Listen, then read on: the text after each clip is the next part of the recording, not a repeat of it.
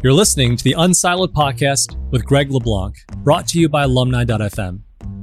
unSILOed is a series of interdisciplinary conversations that inspire new ways of thinking about our world. So wherever you are today, enjoy today's episode, and here's your host, Greg LeBlanc. Welcome to unSILOed. This is Greg LeBlanc, and I'm here with Jon Levy, who is the founder of the Influencer Dinners, now I guess called Influencer Labs, also the author of couple of books. The most recent book is called You're Invited: The Art and Science of Cultivating Influence. And then you've got this previous book, which is called The 2 AM Principle: Discover the Science of Adventure. It's got this... Holy cow, you managed to get a copy. Isn't that super fun? Yeah, for those of you who can't see this, the cover of that book actually has a rotator built into it, and you can spin it and get different adventures to do in your life. So it's like a game and book. It won Best Design Book.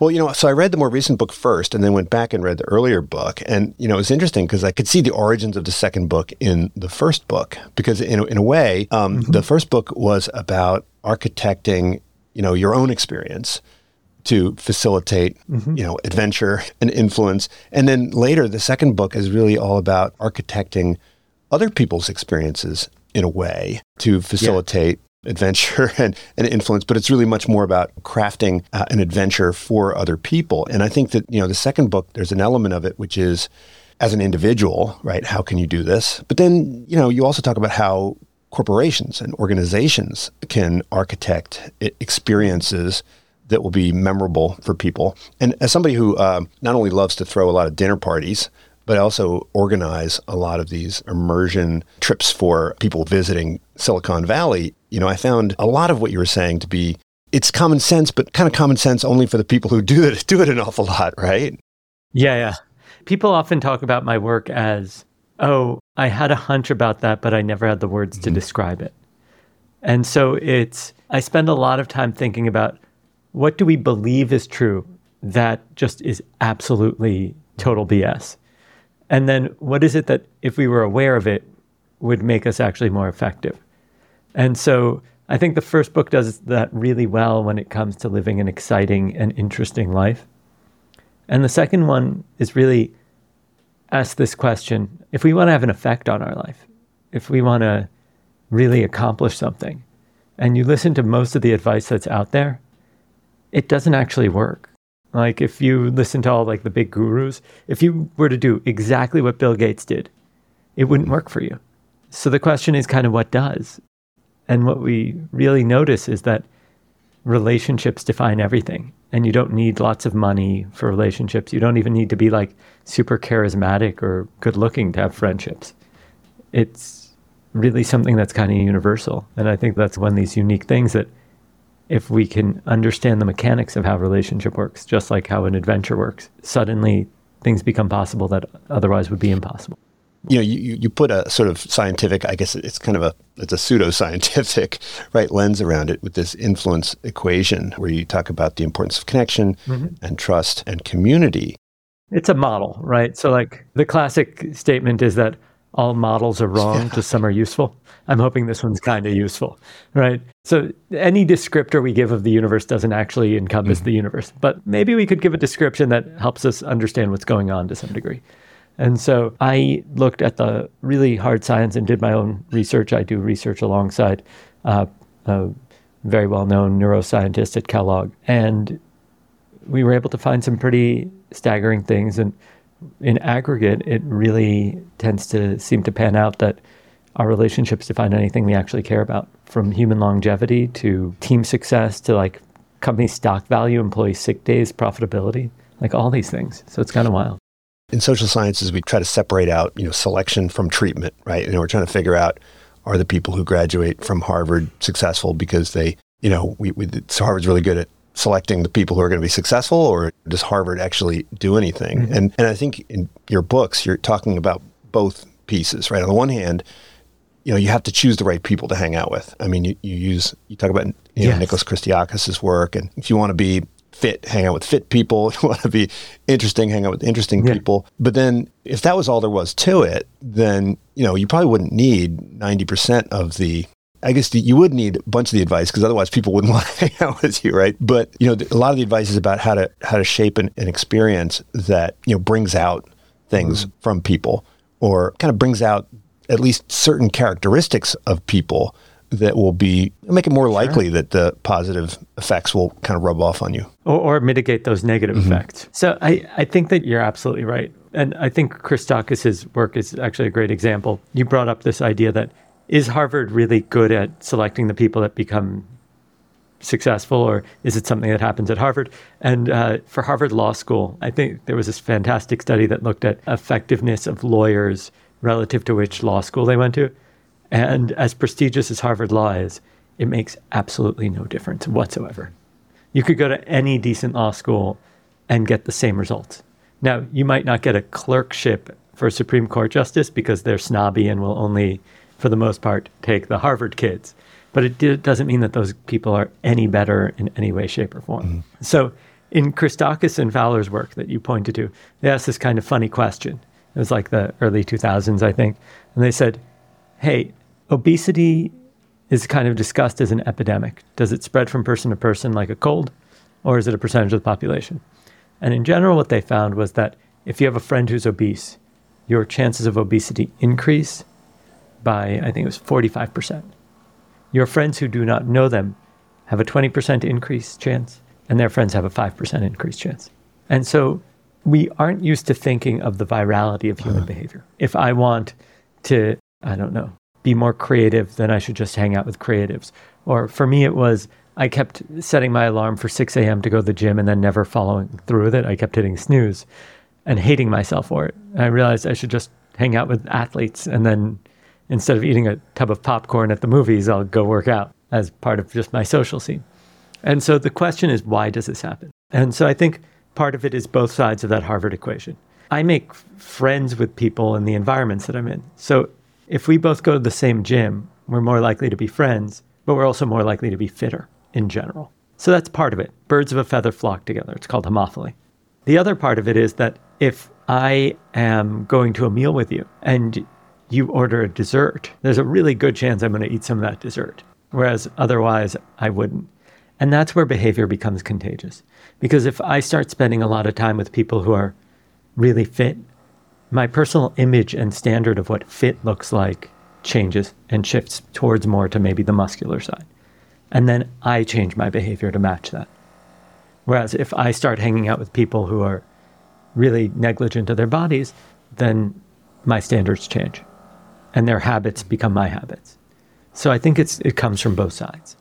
Well, the flip side of that is the impact you have on other people. So, you know, people who hang out with you, whatever it is that you bring to the table is going to rub off on them. And so I was wondering if, you know, if you gave a lot of thought to that, right? Especially in the, you know, the 2 AM principle. I mean, are these co-conspirators that you mentioned in the book, were they born or made? I mean, did you get them to start doing these crazy things that you would do, you know, jumping into moving limousines and crashing parties, and although I think, you know, you ran with the bulls by yourself.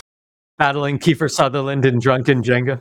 I mean, do you think a lot about the impact? I mean, certainly I do. I mean, as a teacher, you know, I have a very distinct mission, which is to infuse in my students certain characteristics, which I think of as virtues. And you don't say this explicitly, but I think that you believe that this thirst for adventure is in many ways a virtue. I mean, you talk about curiosity. Do you think of this as a virtue, or do you think of this just as a, you know, personality trait?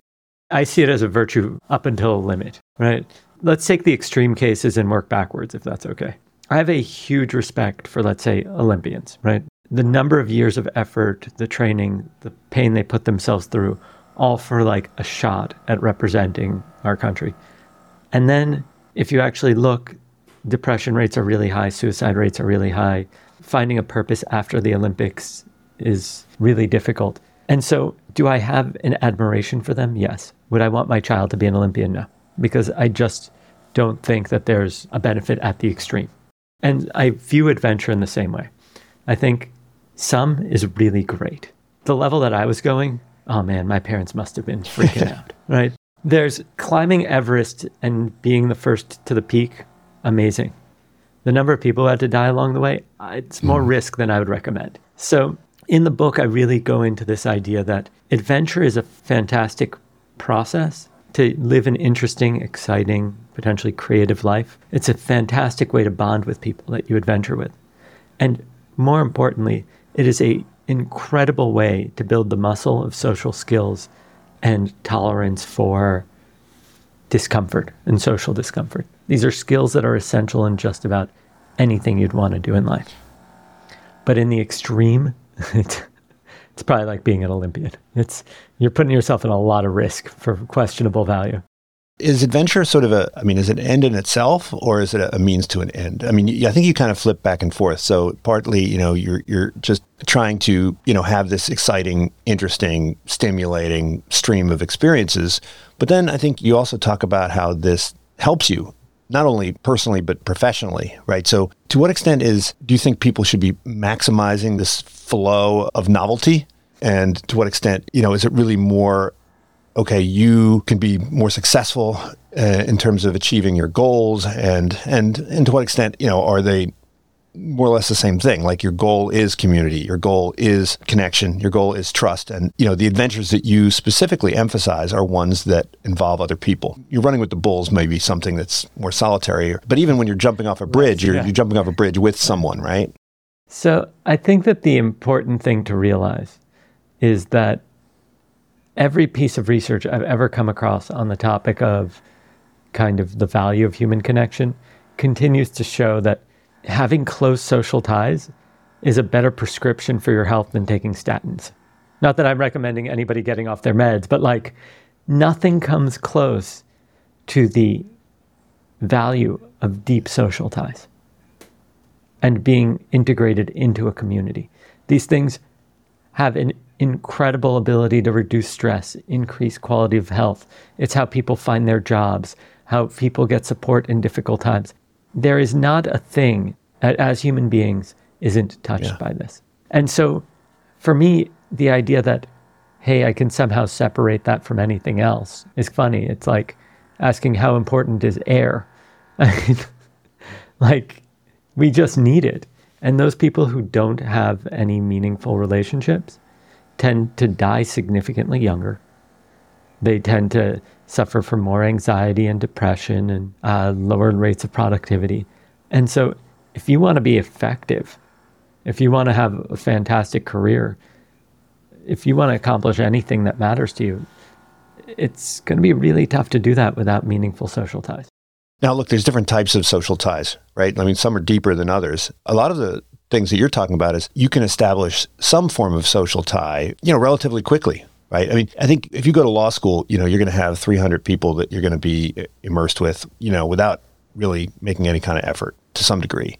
But that's not really what most people are experiencing. I mean, most people, if you want to have social ties, you don't inherit this community that you might have inherited in the Middle Ages. I mean, you have to be very proactive about constructing social ties. So do you think that people are, lacking in the courage to create these social I mean, I notice even myself, I'm more reluctant to pick up the phone if I want to book tickets and I can't book them online and I got to pick up the phone and call some human being. I feel very reluctant to do that. I don't think 20 years ago, obviously, I wouldn't have felt any reluctance to pick up the phone. But do you think it's harder now to create these networks of ties? There's two factors that play into each other that both make it harder and easier. So human beings have this characteristic, and in fact, most living systems do, something called anti-fragility, which is there's some things that are fragile, like a champagne glass. You drop it, it'll shatter. Then there's things that are also anti-fragile. You apply pressure to them, they actually get stronger, like our muscles. And so when it comes to our social skills, not only are they anti-fragile, meaning that as you practice them more, you get better and stronger at them. But they atrophy when you don't. Mm-hmm.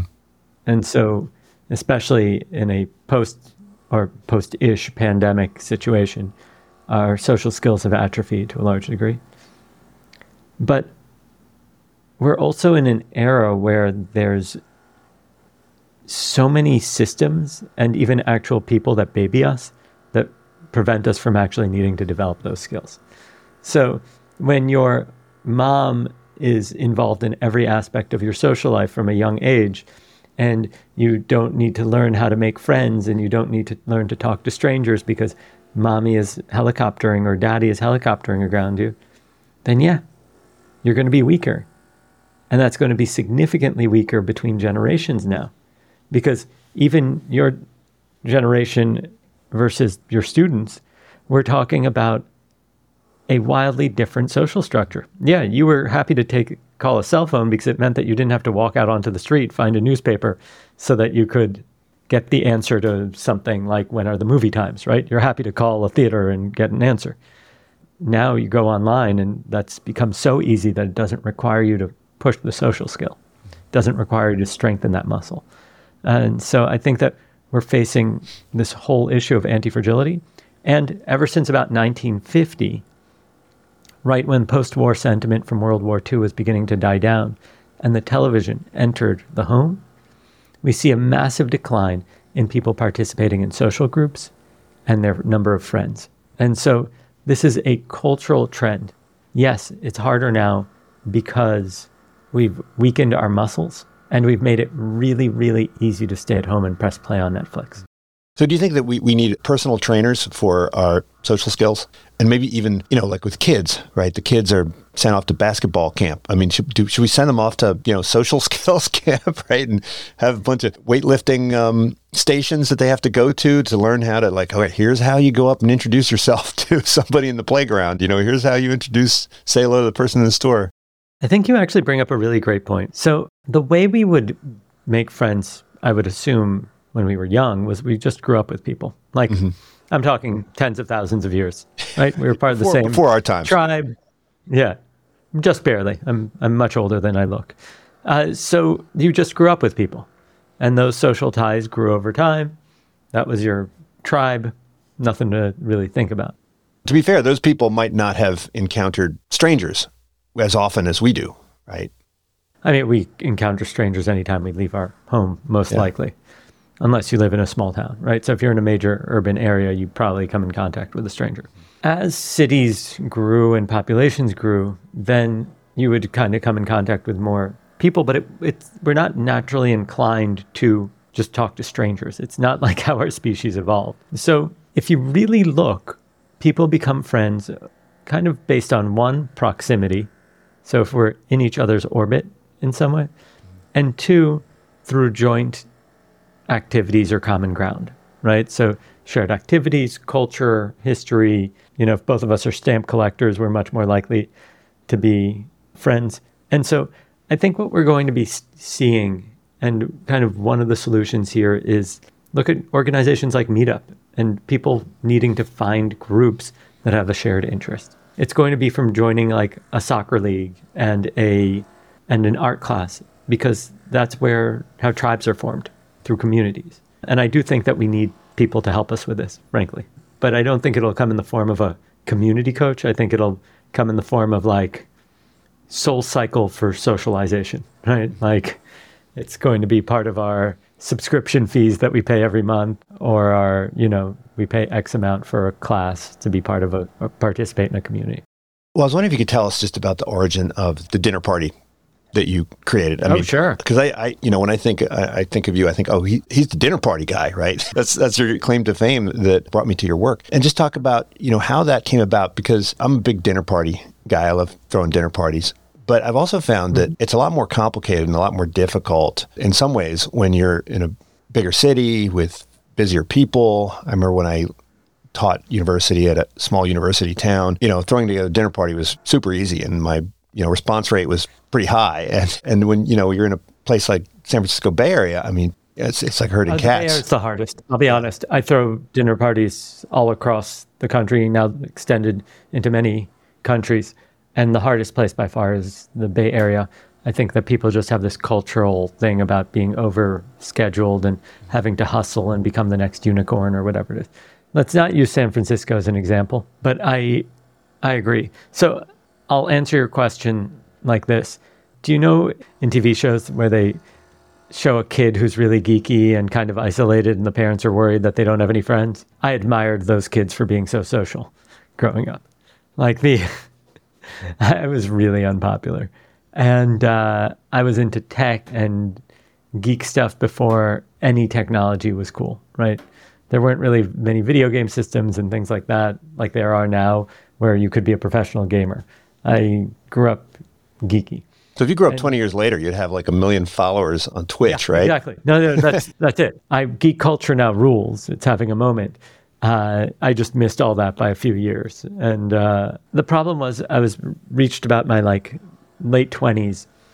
And, I'd made some friends, but I wasn't like an impressive person by any stretch of the imagination. I was sitting in a seminar, personal development training, and the seminar leader said that the fundamental element that defines the quality of our lives are the people we surround ourselves with and the conversations that we have with them. And I got really curious.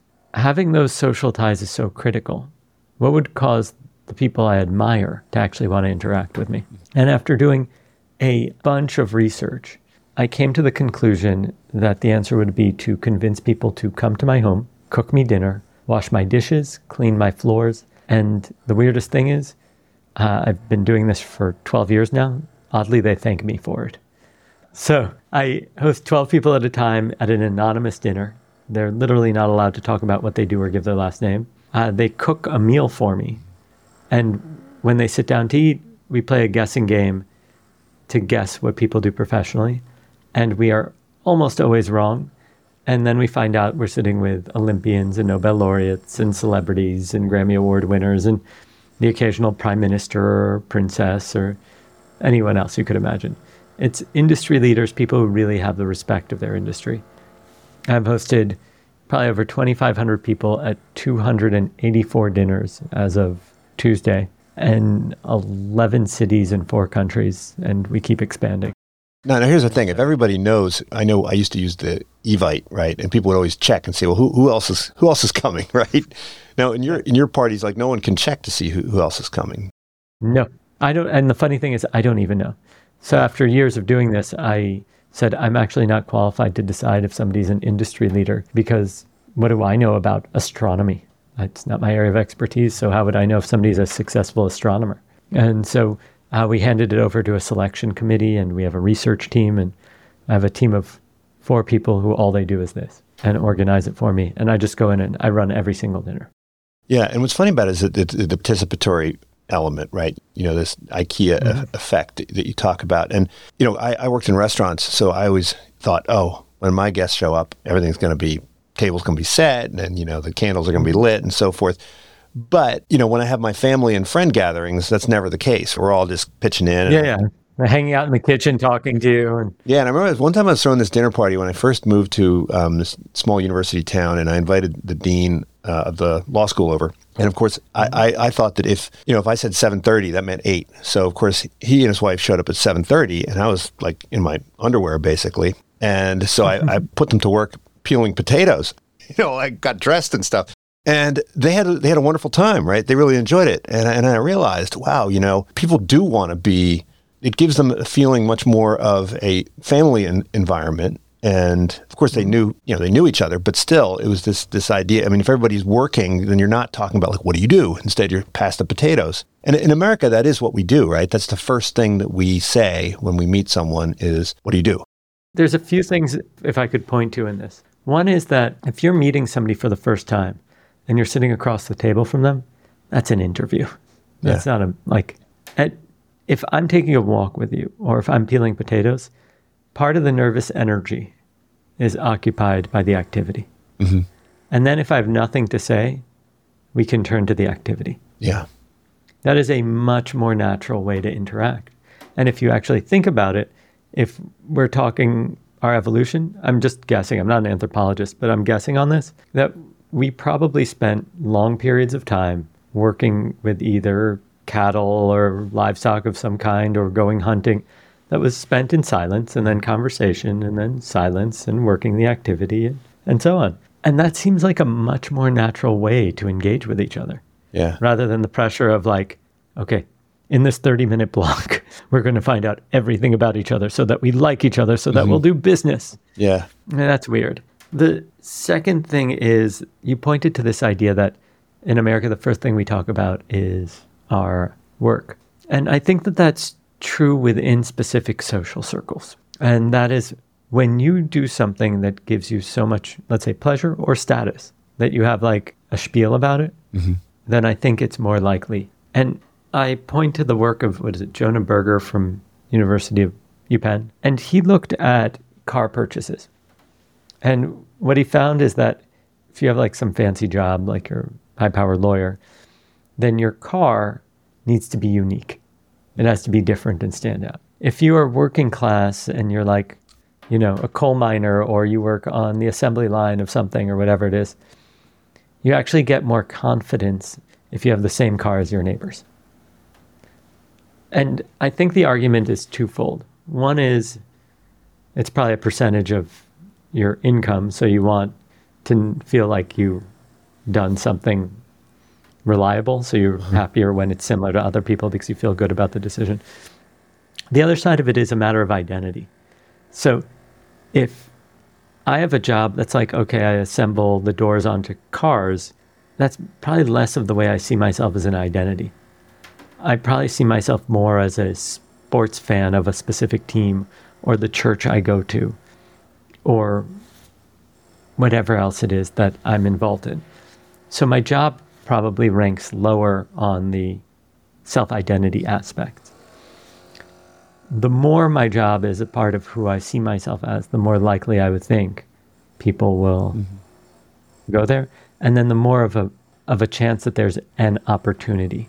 Meaning if I'm a lawyer and you're a CEO of a company, there's more of a chance then for opportunity. If we're both in manufacturing cars or something like that, then like there isn't necessarily an opportunity to quote unquote network, right? Because neither of us are in any position that it would matter. If you're mixing people high status and low status, it seems like an unequal trade, right? If people are obsessed with status and you throw them into an environment, if you go to a football game, you start talking to somebody, but you know, you don't say, what do you do? You know, you talk about, hey, well, what's the deal with that, you know, interception or whatever, right? Mm-hmm. And if you're out on a ski trip with somebody, or, you know, you're on the lift with somebody, I mean, you probably start talking about the ski conditions and so forth. But then doesn't that deprive the high status people of the thing that they want the most, which is praise and accolades and so forth? I guess it's different if you're bringing in nothing but all-stars, because it's an equal trade. But so I don't think that that's the thing that we strive for the most. Mm-hmm. I would argue very simply that if you look at Maslow's higher order of needs, we're used to thinking at the base is food, water, shelter. But if you look, people are willing to starve themselves in order to fit in. People are willing to die for a cause in order to fit in, to be recognized, right? Maybe that's status, you could argue. Which means that for human beings, belonging is pretty critical. You want to look at our punishments, right? Aside from capital punishment, the biggest punishments we have are exile, which says you cannot be part of this community anymore, or solitary confinement, which says you are not fit to be around people anymore. And so the issue, I think, is that probably what we want more than anything is to belong. I think that if you really look what led us to survive as a species is that we're not really very fast. We're definitely not very strong compared to most animals out there. Like, are we arguably smarter? Sure, to a large degree, but plenty of other animals use tools and communication and all that. We're just really, really good at working together. Mm-hmm. We're really good at surviving because we can come together in communities and packs and teams. And so I actually think that the most important thing is first to belong. Mm-hmm. Once you belong, status then probably becomes pretty important. The other thing that comes up here is this cooking and work part. I invited my cousin over for, we're going to an event later this weekend, and I said, I wasn't invited. Wow. That's how it's going to be. Hey, you know, I was like, we can have dinner before the play. And she was like, no, I don't want you to have to cook and clean and all that stuff. You know, yeah, you don't have to do that. And I was like, yeah, I actually like that. She's like, no, you don't want to do that. And so I said to her, I was like, because this is one of my standard tropes that I talk about in class, is like, there's got to and there's get to. And it's just completely in your, it's totally up to you in your mind, whether, you know, you've got to cook or you get to cook. And it's completely a matter of perspective. And so, you know, these folks who you have come and peel potatoes and stuff, right? You know, normally they think of this as something that they have to do and they don't really want to do it. But then, you know, you flip it. And so now it's like, hey, it's something you get to do. I Tom Sawyered them. Is that what it was? Was it Huck Finn? Where Tom he's Sawyer. Like, oh no, I'm painting the fence, but it's too fun. You don't get to do this. Right. Yeah. And so one thing I would do for some of my immersion programs, typically they would come from Europe for a week and they would not necessarily know each other very well. The very first day of the program, we would all go to this, there's a place here in Berkeley where for a fee, you can essentially cook your own meal in a restaurant-style kitchen. And the guy who runs it gives you some instructions, some recipes, ingredients, and then unleashes you, and then we all make our own dinner.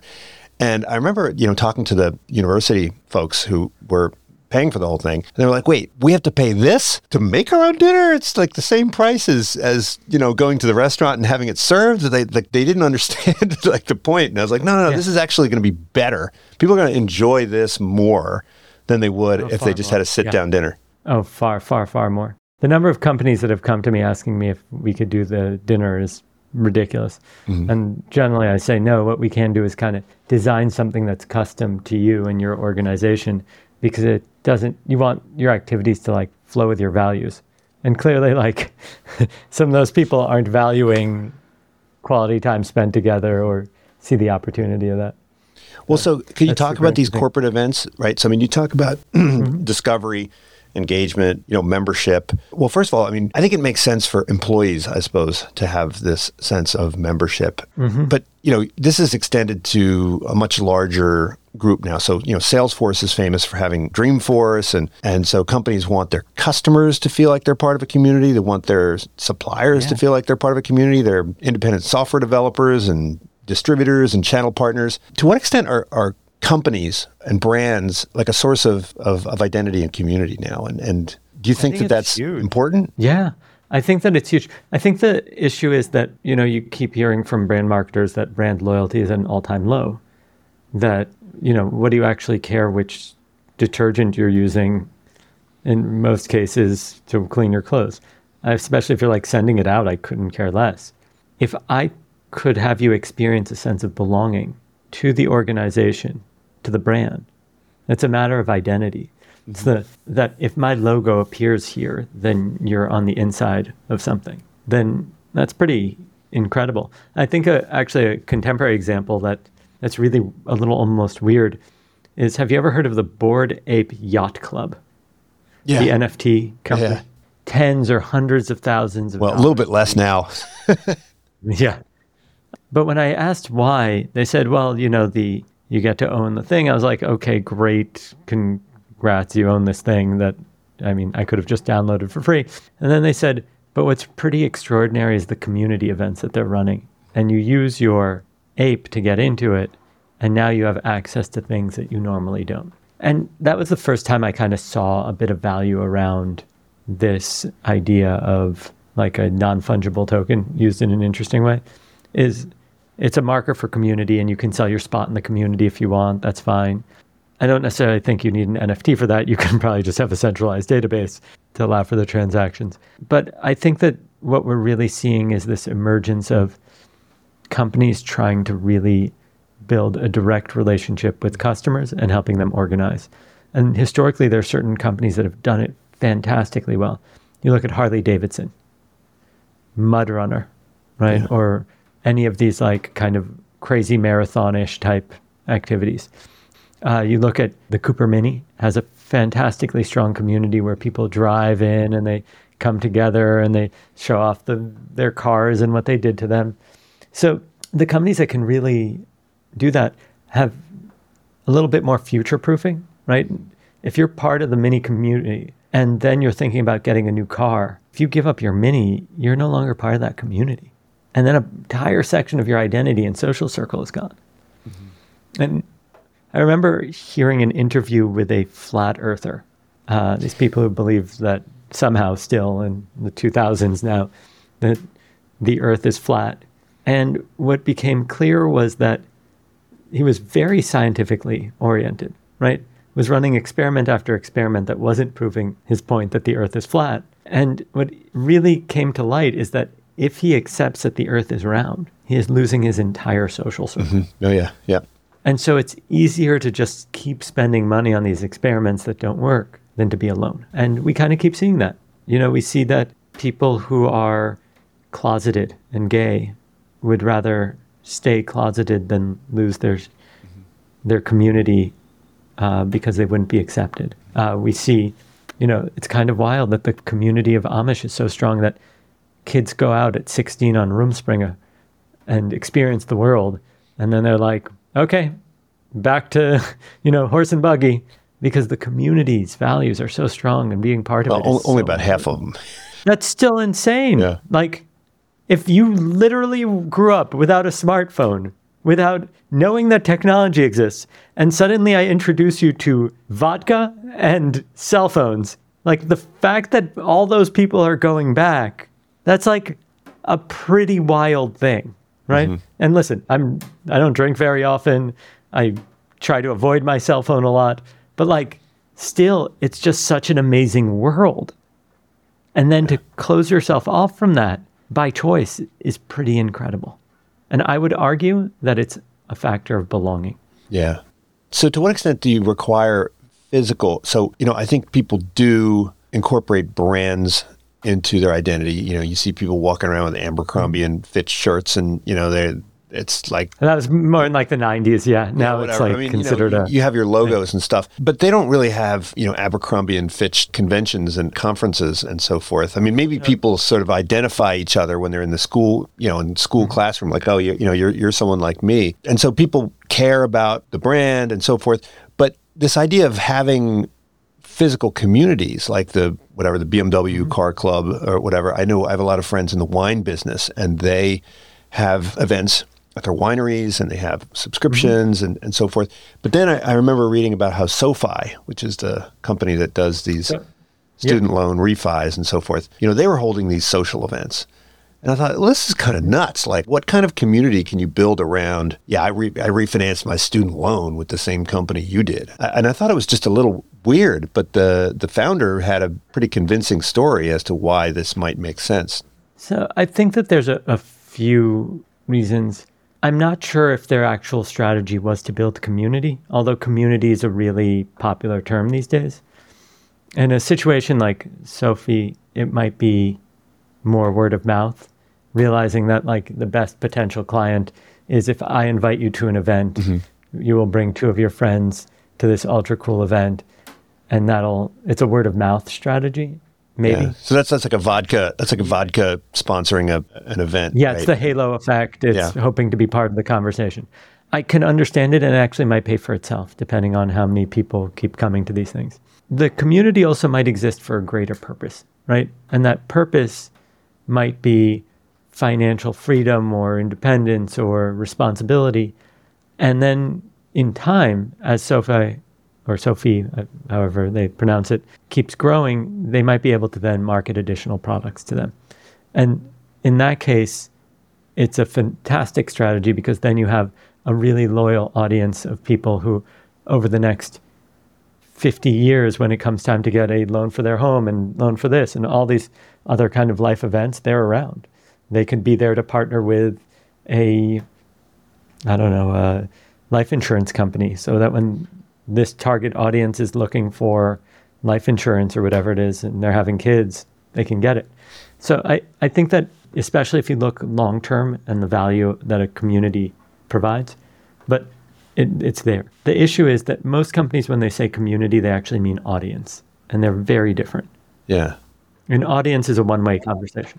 I participated in an event that was organized by Coca-Cola, and they had invited all of the CMOs of all their kind of channel partners, right? From all the fast food places and all the all the restaurants and whoever was serving Coke, right? And the conference, there was really very little discussion about carbonated beverages. Yeah. It was all about, they had some novelists and some thought leaders, and then we had some events and lots of things. And, I think these folks really did see themselves as a community. But you argue also that it's not so much putting people in a room and having them passively listen to things, but the more they actually do stuff, the more community they will feel like they're a part of.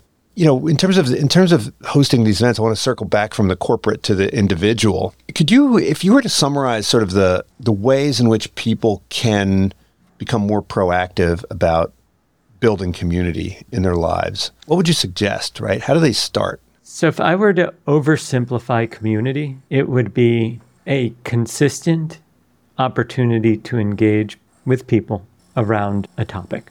And here's the important parts. Engage, meaning you're an active participant, and a topic. Most communities exist around a thing. So there are lots of people who like to knit. I'm not joining that community because I'm not a knitter. But you need your thing so that people can identify that they're actually part of that community. Otherwise, you're just friends. Or you could kind of build a community around the fact that you're having events, but then it lacks identity to some degree. So if you want to be more active at cultivating community around you, you need consistent opportunities for people to engage with each other. So it's not just about me knowing you and me knowing your friend and me knowing 20 other people. It's how do I get them to know each other? Mm-hmm. Now, regardless of how introverted you are, you can probably handle going to coffee with two friends that might not know each other. That way they bond. And the more bonds there are between the people in your life, the more a sense of belonging you'll have. Because then when I talk to you about Steve, you know who Steve is. Right. So you don't want to just promote a hub and spoke model of community, exactly. Right? You want to facilitate connections between the different nodes and the branches, right? Precisely. So in a hub and spoke model, you're connected to a whole slew of people that just don't know each other. And that's actually a really weak place to be, because then if you disappear, there's nothing going on. The more interactions there are between the people, those spokes, then eventually you end up with a network. That network is where that community is where real opportunities arise. Because then, as we discussed in that example of obesity with Christakis and Fowler, the same kind of effect exists for happiness, marriage and divorce rates, smoking habits, voting habits. And so everything has the potential to spread through these communities. That's how people find out about jobs, get married, meet people, participate in activities, find hobbies. And the more of those interactions that exist consistently, the more familiar people are to each other and the closer they will tend to feel. That is accentuated the more effort they invest into one another, that IKEA effect. This idea that we care more about our IKEA furniture because we had to assemble it. So my recommendation, regardless of how introverted or extroverted or shy you might be, just start gathering people. Mm-hmm. Or go and participate in other people's gatherings. Let them do the heavy lifting. You might want to find a version of me, the type of person who can't help but gather people constantly, and just stay in their orbit, because then you'll constantly be invited to stuff and contribute and participate. That's what it takes. Or go onto Meetup and find one of the 8,000 meetups in your area that you could participate in, and just keep going, because this is clearly somebody who organizes this that cares about building community. And so that's my recommendation. Either start building your own or start participating in others, or both. Well, you have this metaphor in a book, which it's a kind of a riff on Hume to some extent, where you've got the elephant and the rider, and the elephant is a lot stronger than the rider. And you say, if you want to make sure that the elephant doesn't charge off and leave you behind, then you need to create an environment where the elephant has fewer options.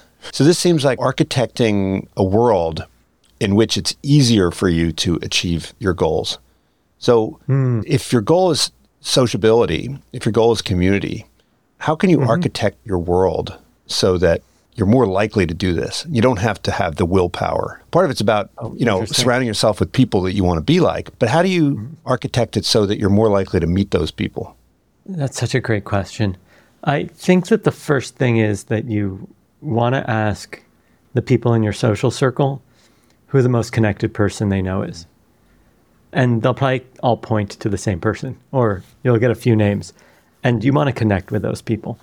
And the reason is that if they exist as a central hub for social interaction, they probably really like engaging and connecting people. And get to know them, spend a lot of time with them. And ask them, by the way, who should I meet? Who do you think I'd be good friends with? Because they have such a wealth of contacts. And that takes the pressure off of you. Because otherwise, if you say, okay, I'm going to throw a big dinner party or something, you're like, oh my God, how am I going to confirm 12 people? Forget that. Make your life easy. Get somebody else to set you up on friend dates. And that's like a great first step, because otherwise you'll stop yourself. If it's not on your calendar, if you're not setting up an actual meeting and time, you'll put it off until you think it needs to be perfect, we have to do the perfect dinner party. I can't do it yet. I keep thinking about it. Just go out there and meet some people, and then keep it really informal and keep gathering. Say, hey, let's go to a coffee shop. Let's take a walk. Let's do a workout class together. Build yourself up to when you have enough contacts that you feel like, oh, wow, I'd really like them all to meet each other. Here's a bigger opportunity to do that. But my recommendation is always keep it small at the beginning, because otherwise you are going to end up feeling like it has to be perfect and then it's going to stop you from doing anything. Mm-hmm. Yeah. When it comes to dinner parties, sometimes perfect can get in the way of the good. Jon, thank you so much for joining me. You're Invited is the most recent book, also the 2 AM Principle. So check these out if you want to break things up a little bit and add a little sense of adventure and certainly improve your social connectivity. Hope to talk to you again sometime soon, Jon. This has been an absolute pleasure. Thank you for having me on and for doing such thorough research. That's super impressive. Much appreciated. Thank you for tuning in to the unSILOed Podcast. If you enjoyed today's episode, please give us a 5-star rating and review. To listen to other episodes, please visit our website at www.unsiloedpodcast.com.